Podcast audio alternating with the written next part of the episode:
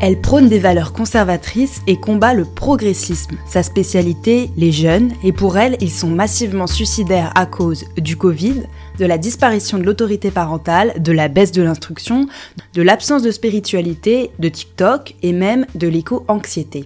Je parle bien sûr de la psychologue préférée des médias de droite, voire d'extrême droite, Marie-Estelle Dupont. Alizé Vincent, tu es journaliste à Arrêt sur Image et c'est toi qui t'es chargé de dresser le portrait de cette psychologue. Et alors ce qui a attisé ta curiosité, c'est une interview que Marie-Estelle Dupont a donnée au Figaro Vidéo. Qu'est-ce qui t'a intéressé dans son intervention? Elle, euh, elle, était interviewée par le Figaro pour commenter l'état euh, psychologique des jeunes, puisque c'est un peu son, sujet de spécialité ou de prédilection, en tout cas c'est comme ça qu'elle se présente. Ce qui nous a interpellé dans cette vidéo, c'est les chiffres un peu euh, décoiffants qu'elle sortait et son propos vraiment alarmiste. Hein, on sait que pendant la crise euh, sanitaire, les idées suicidaires, les tentatives de suicide et les passages à l'acte suicidaire ont augmenté de 299% chez les moins de 15 ans. Et ce que j'avais dit pendant l'hiver 2021, quand on voyait 52% des jeunes qui voulaient arrêter leurs études, c'est qu'on allait fabriquer une génération de, jeunes dépressifs et violents. Les explications qu'elle euh, mentionne pour euh, expliquer ce qu'elle décrit comme une dépression essentielle, qui serait communes à quasiment euh, toute la jeunesse euh, depuis la crise sanitaire, nous ont interpellés parce qu'elles sont euh, étonnantes et qui nous semblait qu'il pouvait y avoir certains raccourcis. Par exemple, elle parle du poids de l'éco-anxiété, ce sont des jeunes qui peuvent rester enfermés euh, dans leur chambre, qui ont une angoisse très importante autour des questions notamment euh, climatiques, avec une tendance à ne pas se projeter dans la famille et dans la constitution d'un foyer, dans un projet d'enfant.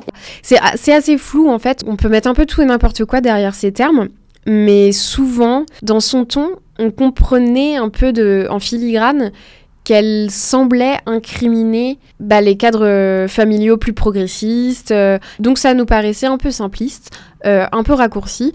Et l'idée de ce portrait, c'était de vérifier si toutes les assertions, tous les chiffres qu'elle mentionnait étaient effectivement décoiffants mais justes, et si toutes ces corrélations qu'elle élaborait entre la baisse de l'instruction et les dépressions des jeunes, etc., étaient justes, vérifiées, consensuelles dans le monde scientifique ou pas.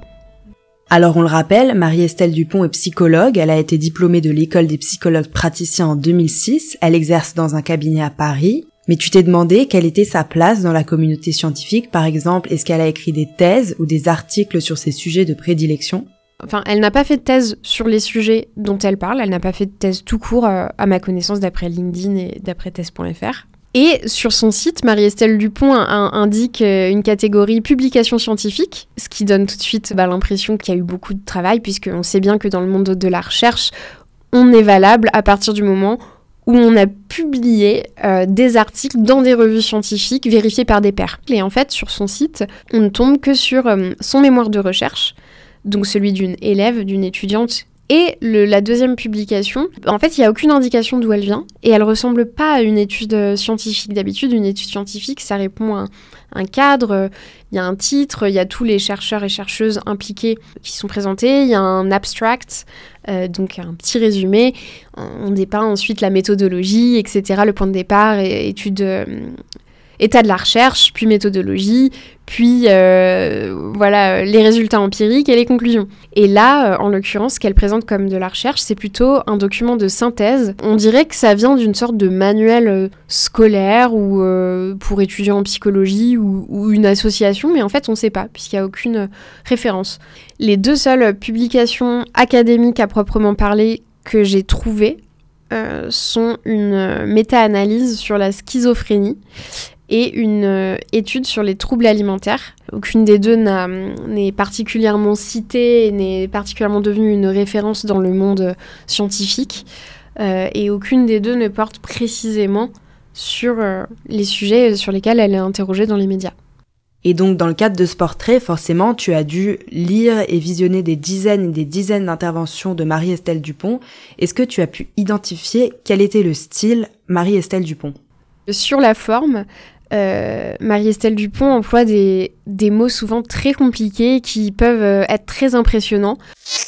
Dépression essentielle, leur pulsion épistémophilique, une superstructure technocratique, des subjectivations. Tous ces termes qui existent vraiment, ils peuvent être impressionnants, Et en même temps, quand on a un petit peu euh, de repères en sciences sociales ou euh, de base, on repère un petit peu que ces termes euh, vont pas forcément ensemble en fait dans les théories ou, ou en tout cas que ça fait beaucoup beaucoup de mots valises dont on se demande un petit peu la raison de l'usage dans des médias généralistes. Elle crée un effet d'exhaustivité, j'ai envie de dire. On a l'impression que ce qu'elle dit c'est vrai, c'est exhaustif, c'est la, la vérité, c'est scientifique. Et en même temps, elle crée aussi un effet d'alerte très importante sur les auditeurs et les auditrices ou les spectateurs et les spectatrices. Il y a une séquence qui est particulièrement intéressante et révélatrice du mode de fonctionnement euh, de Marie-Estelle Dupont et des questions que ça peut poser. C'est un moment où elle intervient pour parler du porno et des conséquences du visionnage d'images pornographiques sur les enfants. C'est sur CNews et Pascal Pro lui demande Comment on mesure les conséquences pour un enfant d'avoir vu des films porno sur sa vie intime et personnelle?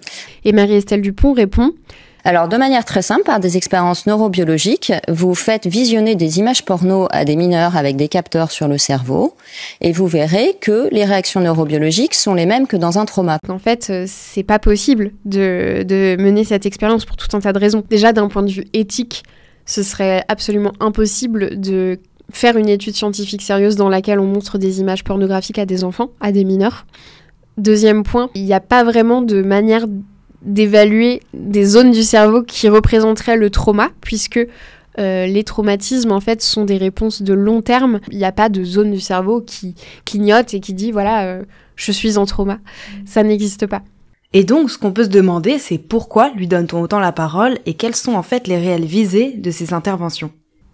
On ne sait pas vraiment quelle est la visée. Est-ce qu'il s'agit euh, vraiment sincèrement d'informer le grand public sur euh, des faits avérés?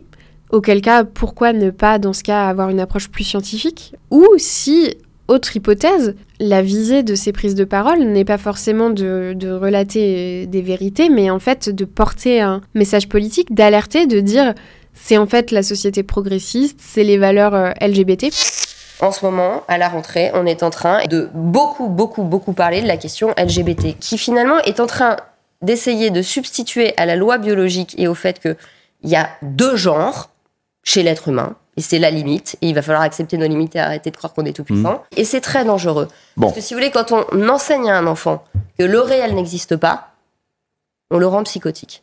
Et là, on est dans un message politique caché sous un vernis qui se prétend en tout cas expert. C'est peut-être pas sa responsabilité à elle directement, mais c'est celle en tout cas des médias qui l'interrogent en la présentant comme telle et en ne faisant pas forcément le travail de remise en cause. Son profil, euh, en fait, est pas du tout unique, euh, et pas du tout un cas singulier, et pose vraiment la question du terme expert qu'on entend souvent dans les médias et qui recouvre tout un tas de personnalités différentes.